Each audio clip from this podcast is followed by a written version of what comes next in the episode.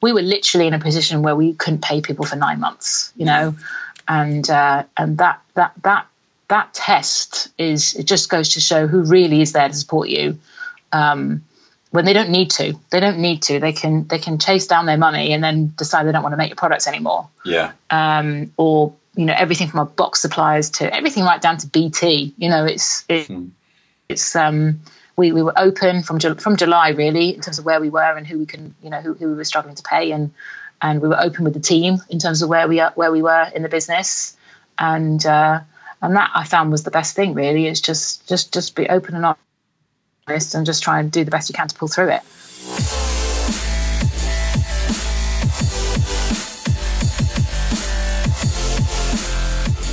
Welcome to Screw It, Just Do It, brought to you by Startup U, inspiring and supporting entrepreneurs to make a full time living doing what you love. I'm your host, Alex Chisnell, fellow entrepreneur, Virgin mentor, and founder of Startup U, the regional partner of Virgin Startup, providing startup funding, mentoring, and support. Each episode features the stories from two entrepreneurs at different stages in their journey who talk us through their successes and failures. You get to take on board all of their learnings and none of the failure. Today's podcast is brought to you by Hays, with the number one recruiting experts in the UK. Whether you're searching for your perfect job or looking to scale your business by building the perfect team, go to hays.co.uk, quoting Startup U.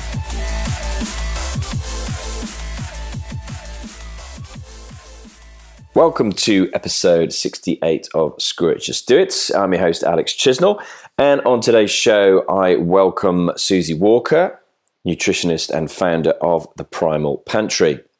Before I dive into my interview with Suzie, uh, just like to let you know we're coming up to episode 100 in a couple of weeks, um, and I'd love to celebrate that episode by um, doing doing a special episode, just answering the questions um, that you've got, what you're struggling with at the moment in your business, whether you're a startup, scale up, more mature business. Um, do let me know. Um, I will try to answer it myself. If not, I will call on the help of one of my friends who are um, our mentors. Uh, I've got some amazing mentors that we're able to help businesses with.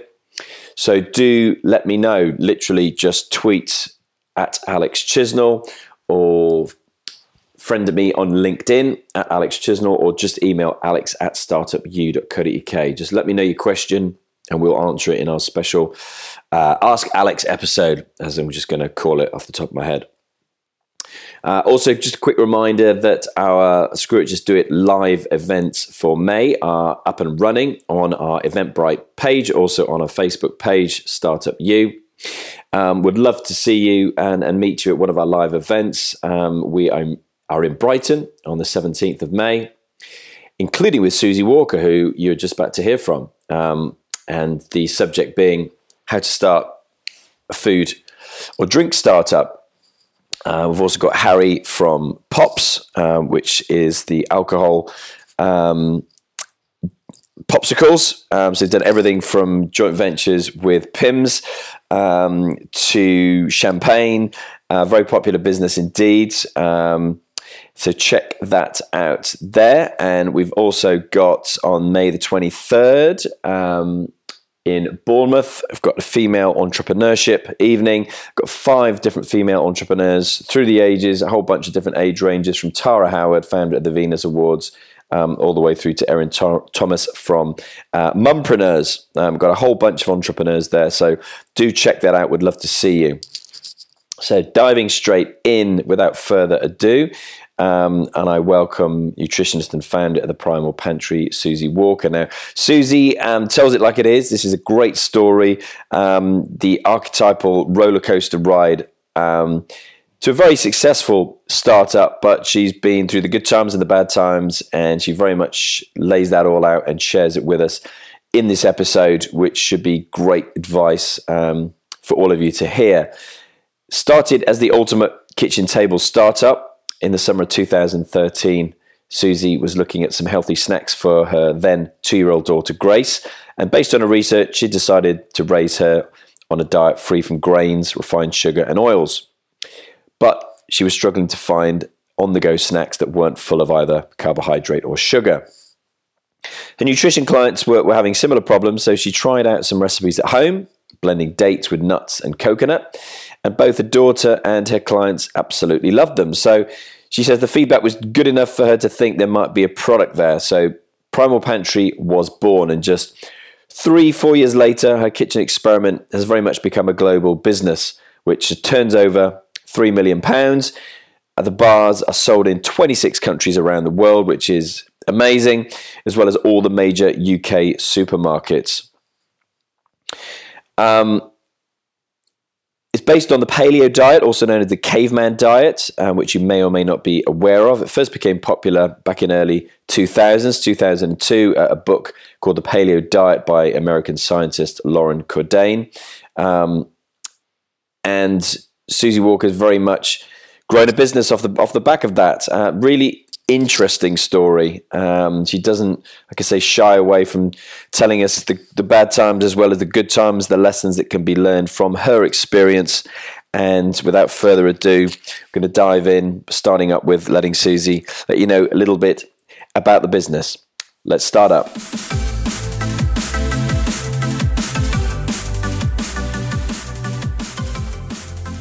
Currently we are on a mission to get people making better food choices, and we do that through a range of um, better for you, great tasting energy and protein bars. Aha! Uh-huh. And how long have you been doing that? We've uh, we launched in came up with the idea in August 2013 and launched in January 2014. So uh, eight, just over just over four years. Okay, and yeah, was it? I, I assume it's just you to start with. Um, no, it was. Um, so my my background is uh, food, food and drink marketing. So I started at Nestle, then went to Innocent. Oh, really? Um, oh, and then, yeah, uh, took redundancy from Innocent and used the money to retrain in nutrition. Uh-huh. Um, and then went to Little Dish. So each business getting smaller and smaller and more entrepreneurial mm. as um, as I went along my career. Yeah. And then uh, qualified in nutrition whilst doing marketing at Little Dish and uh, had our daughter. And by the summer of 2013, um, I built up a nutrition practice, seeing clients um, for a range of different ailments, weight management, stress and fatigue, etc., and where they struggled with snacks. And that's how I came across um, the paleo diet, and I was using that um, with with clients. And ultimately, that summer I was making energy balls for them at home okay. and giving it to them. And that was the same summer that I met my now business partner, Dom Maxwell um, who ran a sales agency, and and we met up. He, he lived around the corner. He was actually in Burnham, so he was just around the corner. We met up with our dogs, and I showed him the product I was making and said, "What do you think of this product? Do you think we could sell this?" Mm. And that was uh, August 2013. So. Um, and uh, he said, "Yes, definitely. You know, we could we could, uh, aim to sell it in Tesco's." And uh, we we we didn't know each other. You know, we got to know each other a couple of months, and, and then we we formed together and we gathered um, with his other business partner as well, we gathered 16 grand between us and went ahead to find a manufacturer in the UK that could make the product, mm-hmm. um, get the brand design, and, and, and, crack on really. And so by January, we were we were we were up and running. Okay, and that was uh, January 2014. Did you say or 15? Yeah, yeah. So okay. a few months later. A few and, months later. And um, and um, so the aim was to, to get into Tesco's. Where where do you stand now with regards to your so aims? I, what success looks like for you? I said to him, "This is why we, are great as a as a pairing." Because I, I remember saying to him, "It would be so brilliant if we get this into Whole Foods, and yeah. how amazing would it be to get it into Ocado?" And he turned around and said, "Well, what about Tesco's and Sainsbury's?" And I thought, right, okay, well that's that's big scale. Um, and we went went for it. So where we are now, we're in Tesco's, we're in Sainsbury's, we're in Ocado, we're in Co-op, we're in WH Smith. Um, we're in lots of independents. We are in Whole Foods and Planet Organic, uh, and we're, we're currently exports quite a lot of markets, about 23 international markets. Wow, it sounds great. We export into, yeah, mm. it, it's, it's, it's great. Um, but there are challenges with, with growing at the space and yep. spreading ourselves too thin in the way that we have done. Mm. Um, and we've, we've got a lot of learnings as a result because we did things quite quickly. You know, when you ask other food founders, how, how long does they take their idea, their concept to actually making the product, to actually launching it somewhere and then going scaling up to supermarket. You know, we we kind of did this stuff in the span of six months. Um, mm. And uh, we, we, we didn't want to say no, but we've, we've learned our lessons of going too quickly at the same time, yeah. notably managing cash, if anything, yeah, um, yeah. is where we were. So, so yes. Mm. Um, Amazing. Um, and, and how difficult was it to get the product manufactured? Because everybody, I think, bar none, that I've spoken to in the in the food and drink space said that that's possibly been the, the biggest challenge or the longest challenge. Maybe seems to have taken everybody twelve months to actually get on board yeah. with a manufacturer. So we so so people do ask. They said, "Oh, how did you find your manufacturer?" And it was literally a case of Google. I just googled contract manufacturer of. We're not a cereal bar, but most of them are. So I said mm. contract manufacturer of cereal bars. Found various manufacturers, emailed them all, um, and really important to, to email your reason why you want to do it rather than the concept of what your product actually is. Because what I've found now, and certainly what I've learned speaking to other startup brands, is they need to really buy into you more than anything. Um, and we met with a few manufacturers, and it was quite daunting, really, because the, the whole idea behind our brand and the products we make is we want to be really open and honest with what's in there. And to find manufacturers that say, well, here's a catalogue of bars, we don't care when you, what you want to put in it. This is what we already make just give us your brand and we'll put it on the product. And you know, when you're making a premium product, we don't want to cut corners, and um, there's a there's a there's a price to pay on that side because you, you you're working with quality ingredients that quite a few manufacturers didn't want to be dealing with. Mm. And so we finally found a manufacturer um, who got back to us, and you know, still today we were really fortunate that we did because I don't know how, but we got payment terms up front, which is incredible, um, yeah. which is unheard of. And uh, you know, someone said, someone said, how easy is it to find the right manufacturer? So it was really easy to find them. But now I look at how supportive they've been to us over the last four years, considering the ups and downs we've been in and the situations we have, had we've not been able to pay them, and how they're still there for us today. Just really shows how much they buy into the business and the idea, and, and us as individuals. And to find that level of manufacturer is would be challenging on the outset. Um, mm. But at the end of the day, they, they, they, almost need to be treated as a, as a partner, yeah, if anything, okay. um, for us. So, um, but to, to, begin with, it was a case of googling. And the other thing you can do is is um, find out who oh, you've got competitors in the market. Find out who their packaging suppliers are. You speak to the packaging suppliers. They then put you in touch with manufacturers. Mm. There's lots of way rounds of, of researching and doing it. Um, but ultimately they, they've got to buy into you and your story and, and, and why you want to produce the products. So, so they're not just making a product for you. Good advice. Yeah, I was, I was listening to recently um, the podcast, funnily enough, um, Larabar on how I built this. Oh yes. Don't, don't know if you listened yep. to that one. That was a hell, hell, of a story. In the US. Yeah, that's right. Yeah, yeah, yeah. yeah, yeah. Um, mm. And with with regards to yourself, um, when you were when you were innocent, did you find that an entrepreneurial environment at all? Um, very much so. Very okay. much so. Yeah, yeah, I think when you when you asked um, one of the other founders, you know, did you always want to do this? Um, you know, I think for me, I couldn't generally say no. I always wanted to do this from a little age. I wasn't the kid selling lemonade, you know, lemonade on the side of the road or stickers out of sticker book. Um, and I think the move from Nestle to Innocent really opened my mind up to it, so that entrepreneurial behaviors and um, you know taking something from concept to, to brand and really scaling something really building something and feeling like you're actually doing something yeah. was where i got that and it's no surprise when you look at people that have come out of innocent and what they're doing now um, mm. and and they created an environment where it was okay to leave to go do your own thing you know and, and and that's and that's that's pretty much the behaviors i took out of that business um, and then going even smaller to little dish which was a sort of nine employees and um, you know, picking up that entrepreneurial flair from both both founders in that business as well. So um, I, I, went into nutrition and I built a service business, but ultimately, what took me back to where, where I am now is I wanted a product. I wanted to build a brand um, and, and, work on the product industry and be really part of FMCG. Then, um, then working on in one-to-one sessions privately with clients. And, and what was the? I missed, I missed the industry. Okay, I was going to say, what was the the rationale, the motivation for wanting to, to switch from a from a service industry to, to, to building a product?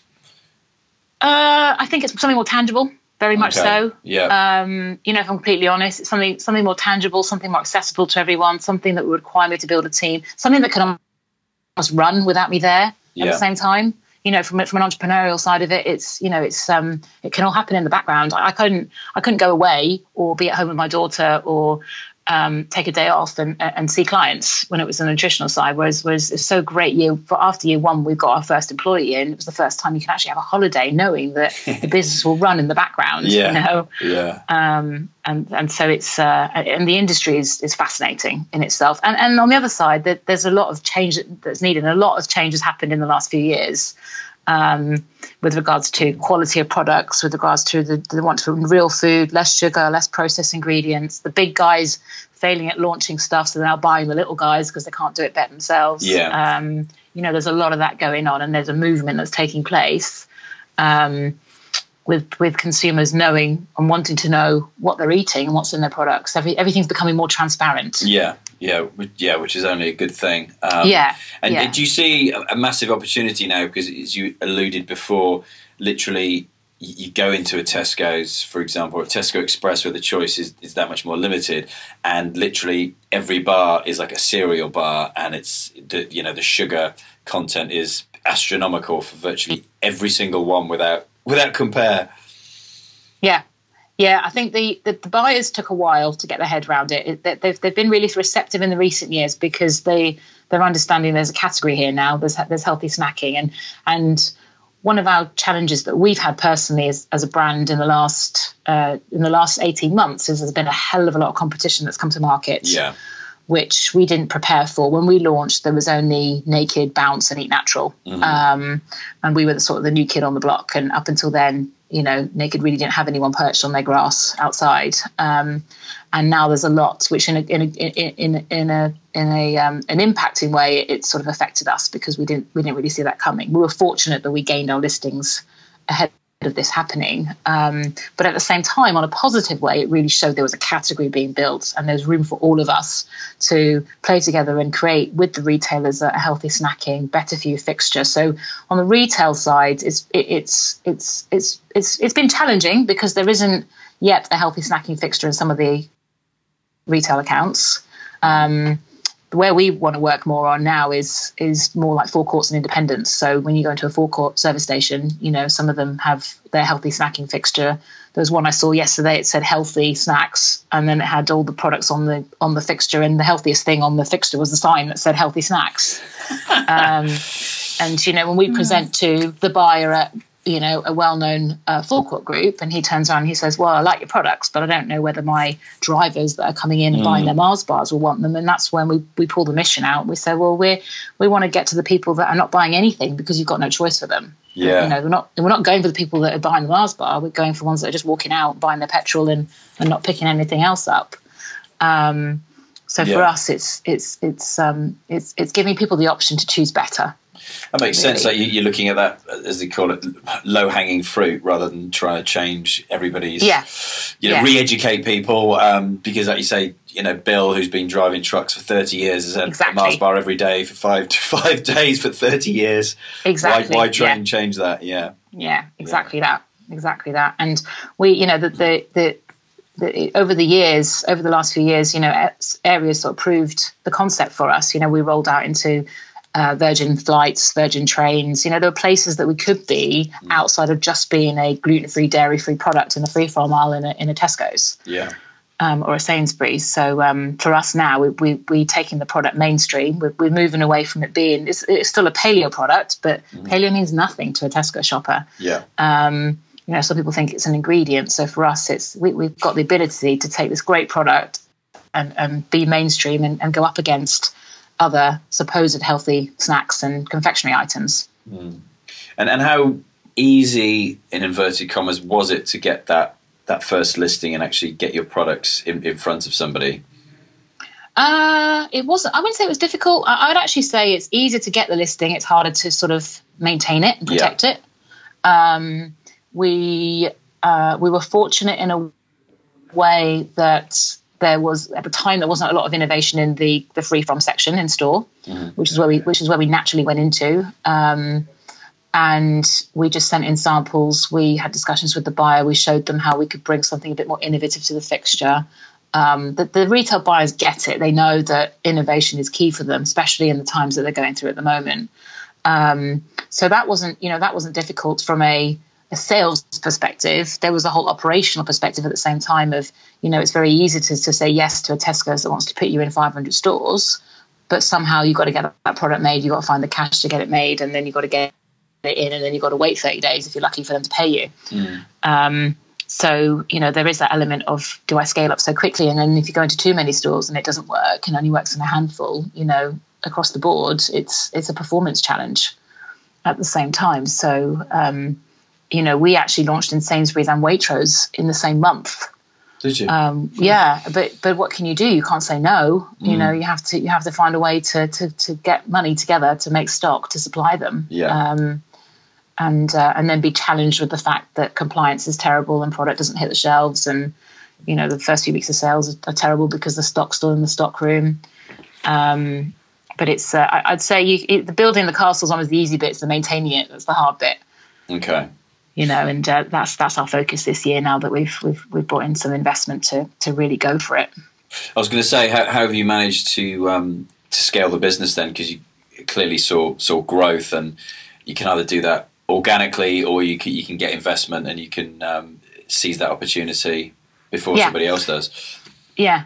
So year one, we did it part time um, Dom and myself, we were I was still doing my nutrition to pay for basically ultimately to pay, be able to pay for my childcare, mm. um, and Dom was still running his sales agency, and so we were working out of his conservatory and fulfilling orders in year one, and so we didn't we didn't raise any money at that point. We I think we did about four hundred grand in sales, and um, then we decided, you know what, I need to be doing more marketing. He needs to be doing more sales. We shouldn't be sat here fulfilling orders. We need to bring on our first employee, take on an office space. And so we went out and we did a SEIS round um, with a, a, private angel investor, raised a bit of money, moved into the office, and then grew that grew that business over the next year to to circa a million. Um, with a small team, and then uh, then in year coming into year three, it was Tesco's that approached us and said, "We we love your product, but we want it in a multi pack."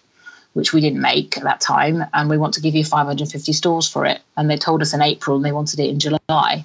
Wow! Um, at which point we thought, you know, um, how on earth are we going to do that? You know, and so we we we um, looked left, right, and centre to see who would give us a loan. We were really fortunate that we could take a loan out. We took we took a couple of hundred grand as a loan mm-hmm. and used that to buy the stock. Um, and I remember emailing the buyer the night before because I used to hear all the horror stories from the from the retailers, and it doesn't happen as much now, where they could just change their mind. You know, and right. I said, um, you know, was, you know, we're we're putting everything on this. Ultimately, I'm signing on the dotted line to take this loan to buy this stock from a manufa- another manufacturer. To find another manufacturer in the UK that can make exactly the same product and pack it into a multi-pack box, hmm. um, which we did, and. Uh, and then we sold it into Tesco's, and it's one of the biggest parts of our business currently.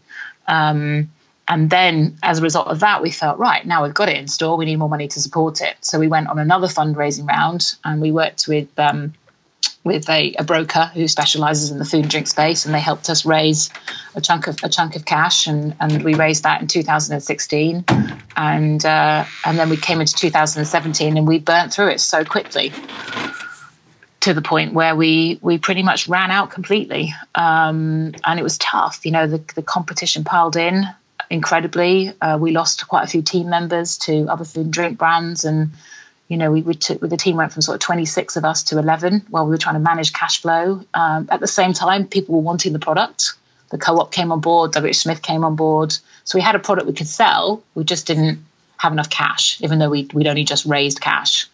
Um, which is why we had to, we had to go down a route of of, of raising big time um, to, to be in a position where it is a case now of of competing and um, fighting for our space on shelf and with the other brands that we're in that space with growing that category together. So we're not stealing share, we're growing share with each other from confectionery and, and crisps and everywhere else.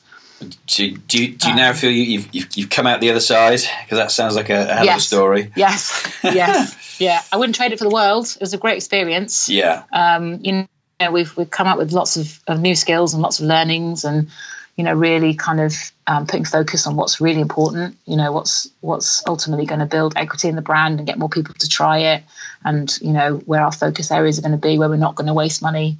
Um, and uh, and so yes, you know, it was it was it's it was pretty tough, but you know, we've we've come out the other side, which is which is key.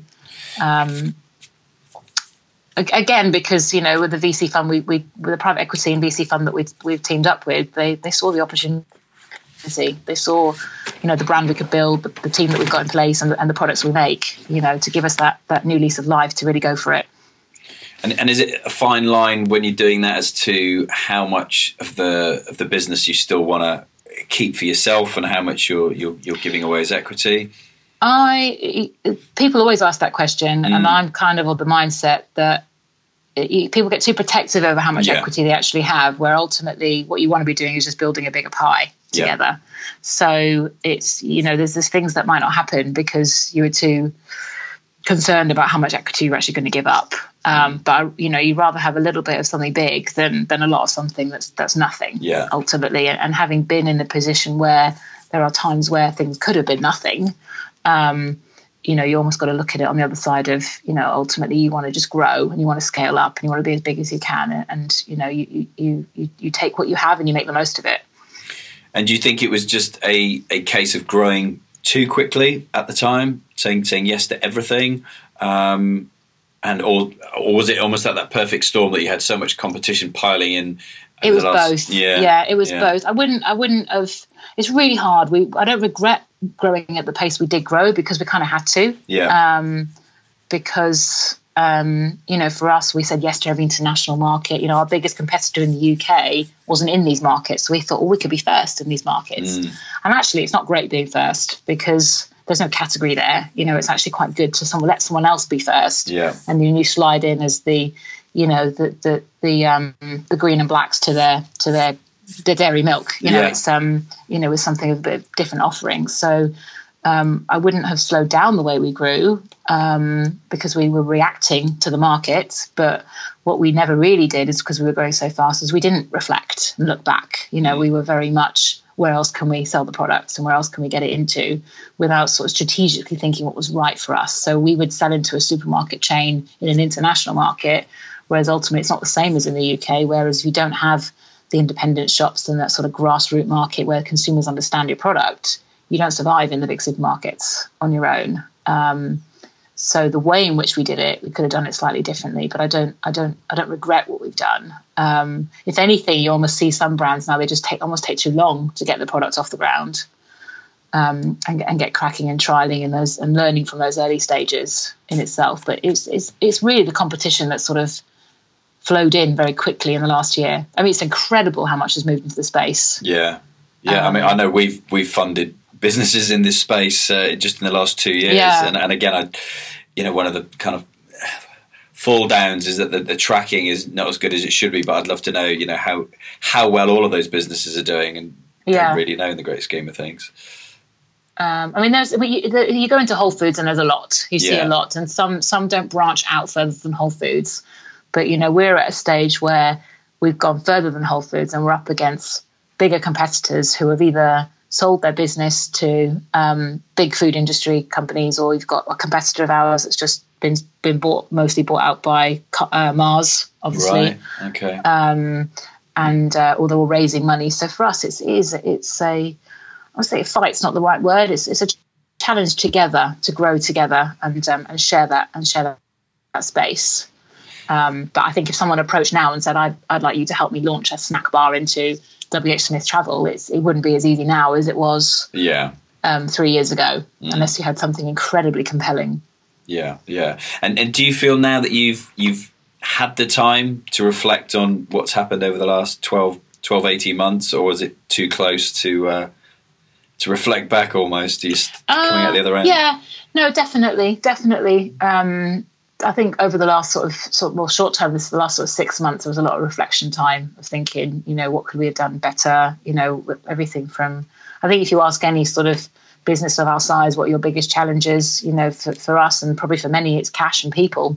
You know, mm. it's uh, we've we've you know, it's sort of finding the right people that want to not just doesn't want don't just want a job they actually want to be part of the story. You know one of my my biggest wishes was i wish i was at innocent as part of their startup story you know and um yeah. and learn and learn from the beginning. Um and uh, so for us we we've learned a lot in terms of the people that we want to bring in the people that we want to make part of the journey.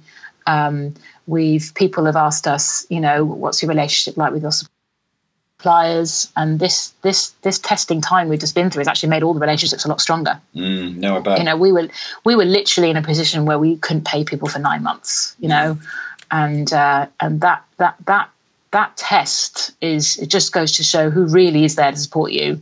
Um, when they don't need to, they don't need to. They can they can chase down their money and then decide they don't want to make your products anymore. Yeah. Um, or you know everything from our box suppliers to everything right down to BT. You know, it's it, hmm.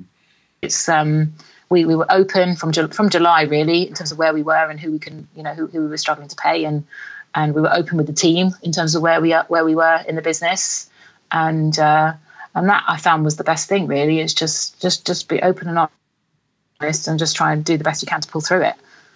And and what do you think in in hindsight got you through those those times? Um, I think it was that. I think it was it was if we didn't have the support from our suppliers, if I didn't have the support from my team, um, you know, we, we wouldn't have we wouldn't have pulled through as much as we did, you know, because it was it was um, it was them, you know, that the, the amount of money we we got into where we actually owed them as a supplier, you know, if we didn't if if we, if they weren't in a position where they could still make product for us because the co-op decided they wanted to give us not 160 distribution points that they said, but 3,000. Mm. You know, we need to be in a position where um, we had their support to allow us to do that, and they saw that straight away. They, you know, they saw, wait a minute, you can't pay us back unless you're selling products, and clearly you can sell products, so we need to help you. Yeah. Um, and actually, the customers were good too. They weren't too bad. We were, even though we were in a position where to short customers and not be able to provide them with stock, that was challenging. Mm. Um, but you know, they they kind of got behind us. You know, they they've, they've followed our journey. You know, more so the distributors from day one. Um, and they, again, it's that's where it's been key. Is is they want to support me and my team and the business and and and help in any which way they can because you know they knew there was opportunity there, but there was also big risk yeah. for them. And and if you uh, again, I always go with the mantra, you know, no, no regrets. But um, if you uh, kind of flip it, if you were giving advice to somebody um, starting out, was there anything that you would do differently rather than saying it's like a regret? Is there anything that you would redo? Um, just trying to think. Or do you think it's all think. just part, part of the journey and it is what it is and you can only join the yeah, dots when is, you look backwards and yeah, like I said, I wouldn't. I, I, kind of view it as an experience to have gone through, yeah. um, and I'm glad I did.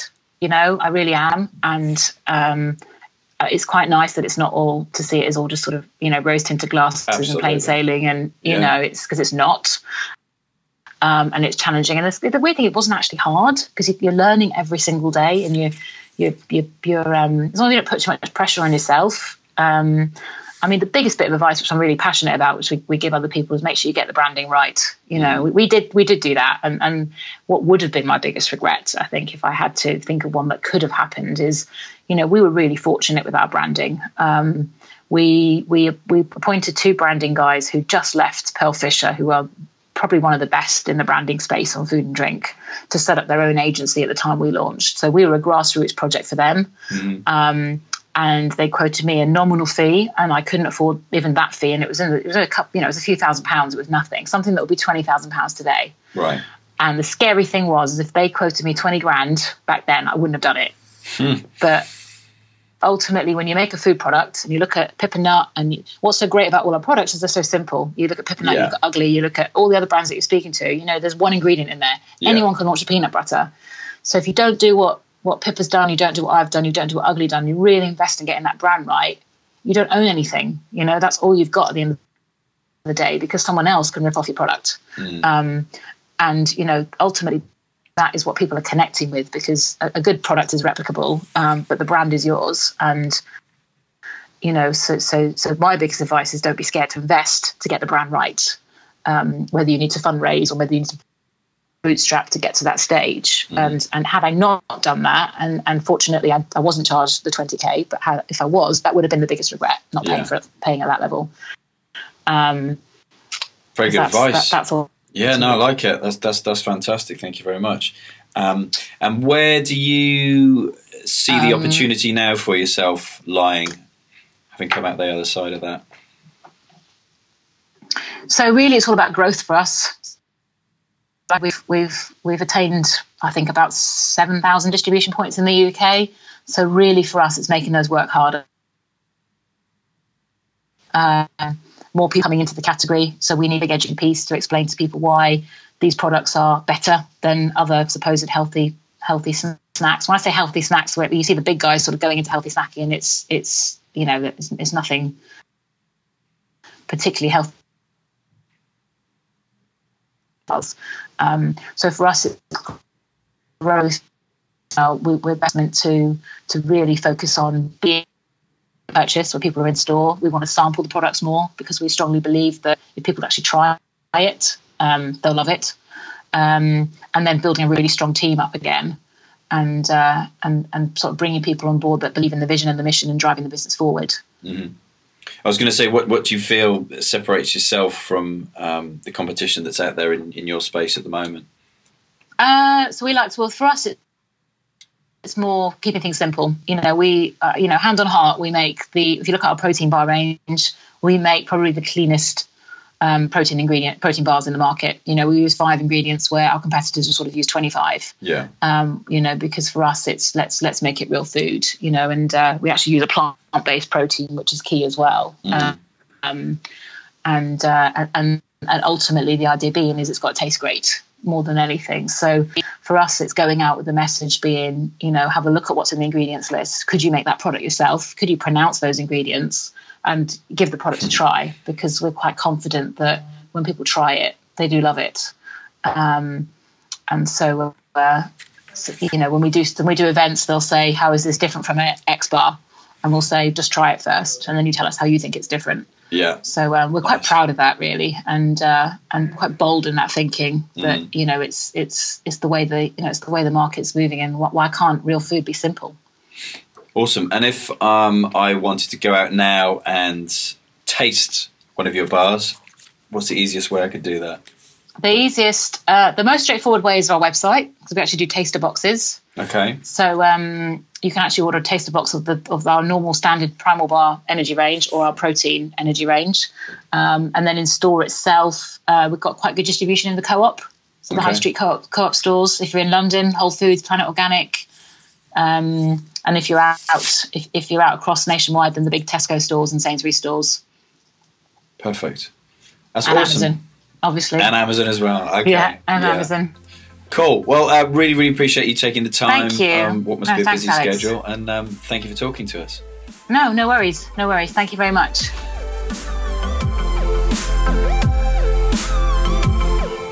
So, how about that episode then? Um, that had it all, didn't it? Um, good times and the bad times, the successes and the failures. Um, all for the greater good, obviously, doing really, really well. Um, some major lessons to, to take away there, which um, I'll touch on.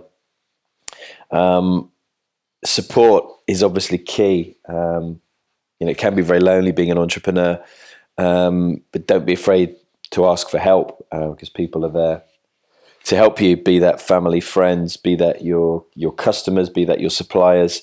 Um, you've just got to ask. You don't know the answer if you if, if you don't. So, huge lesson to take away. Um, and feeding into that staff. Um, love the fact that you know Suzie um, is looking for for staff who, who want to be part of the journey. You know that um, able to share that journey and you know input into the journey throughout, really. Um, and I think there's it, it's the most difficult thing to get right without a shadow of a doubt. Um, being them ourselves a number of times, um, and there's no magic formula for, for getting the right staff. Um, you know, you do make those impressions when you first meet somebody pretty instantly. You have a very small window of opportunity to do so, and you can obviously then go through the interview process and different challenges that you're going to set people. Um, but it very much is a gut feeling from the start? Does that person get the business? Um, you know, especially for a startup, it very different from from I think hiring for a for a corporate. So that's key. Having the support of your staff um, and leading onto that cash, um, which nearly lost Suzie. The business, by the sounds of things, came very close. Not being able to pay anyone for for nigh on a year, which is tough. Uh, and again, sure many of you have been there, same as myself. Um, cash is without without doubt king in, in having enough of it and, and being able to keep it in reserve and plan when to, to use it. So being aware of your your finances and reviewing those regularly, be that you know an hour on a Saturday morning before everybody else is up, um, on a Friday evening or on a Sunday before you start the week, just catching up with where you are, um, massively key. So I hope you enjoyed that episode. If you if you'd like to hear the story from the proverbial horse's mouth, then Suzie will be one of my amazing guests in Brighton um, in May, and you can grab a ticket for that which is going to be on our Eventbrite page, um, Startup U, and also on our Facebook page, Startup U Limited. Um, we'd love to see you there. Go and check out the other speakers as well. And if you're near a Bournemouth on the 23rd, we're going to be with our winning women entrepreneurs, uh, five of them, and talking all about lessons learned and advice that can be given if you're starting a business from the female entrepreneurs who are doing so amazingly well at the moment. So, coming up to our 100th episodes, we'd love to know your questions on what you're struggling with, what challenges you've got, what advice you'd like that I and my team of mentors can give you a special one year episode. So, catch up with me at Alex Chisnell on Twitter and LinkedIn, or simply email alex at startupu.co.uk. Thanks for listening this week and look forward to speaking to you again next week. Bye for now.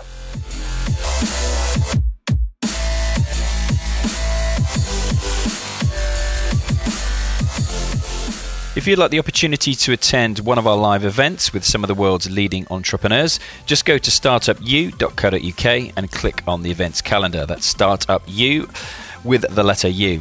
From there, you'll be able to see what live events we've got coming up and book a ticket from as little as £5, which includes a complimentary drink and the opportunity to network with like minded entrepreneurs. Hope to see you soon.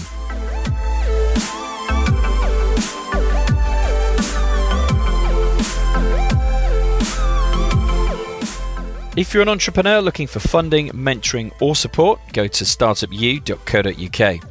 And if you'd like to share your startup story, we'd love to hear from you. Just go to the contact page on startupu.co.uk and we'll be in touch. And if you like this podcast, please subscribe, and I'd love it if you left me a review of the show. To connect with me personally, you can find me on Twitter, LinkedIn, and Facebook at Alex Chisnell. Until the next show, remember don't wait, the time will never be just right. Action always beats intention.